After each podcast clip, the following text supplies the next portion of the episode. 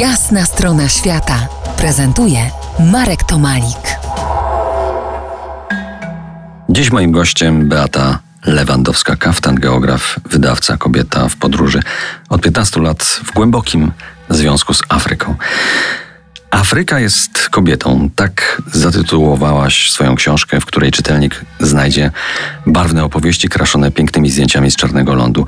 Czy z perspektywy Twoich tam wizyt i obserwacji uważasz, że to kobiety trzymają Afrykę, jeżeli tak mogę powiedzieć, za gardło, że to one dyktują zmiany, przemiany kontynentu? Bo Afryka się zmienia i to chyba bardzo intensywnie.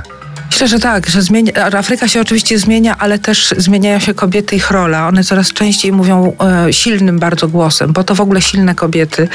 E, no, idąc jakby od góry, możemy powiedzieć, coraz częściej zdarza się, że to Afrykanki są e, u władzy. No, prezydentem, prezydentką Etiopii jest teraz kobieta. Niedawno przyszła taka dobra wiadomość z Malawi, gdzie kobieta została takim e, głównym wodzem e, i jedna z pierwszych rzeczy, którą zrobiła, to e, anulowała kilkaset małych małżeństw z małoletnimi dziewczynkami, które Słyszałem tam były tym, w tak. tradycji, prawda?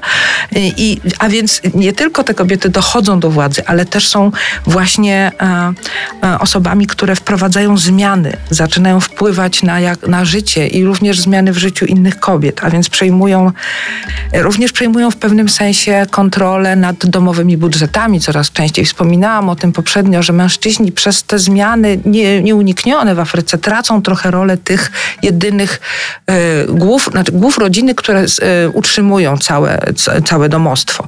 Coraz częściej jest tak, że to kobiety zarabiają, czy to robiąc zresztą często rzeczy tradycyjne, na przykład, nie wiem, wynajmują się do prania, sprzedają nadmiar warzyw na bazarku, e, szyją, no i to, co cudne w Afryce, ponieważ są bardzo solidarne, to za, powstaje coraz więcej kobiecych spółdzielni, które bardzo często wytwarzają jako rękodzieło piękne przedmioty na sprzedaż.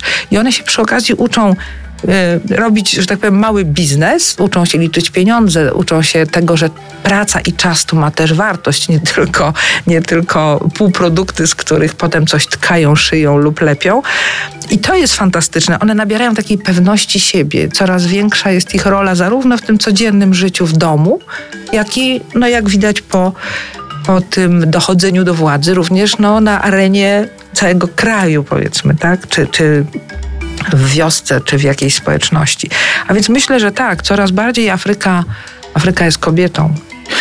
Przypomnę, gościem jasnej strony świata była Beata Lewandowska-Kaftan, z wykształcenia geograf, z zawodu wydawca, zamiłowania kobieta w podróży, która 15 lat temu zakochała się w Afryce i wciąż tam wraca. Autorka dwóch książek, które mocno polecam.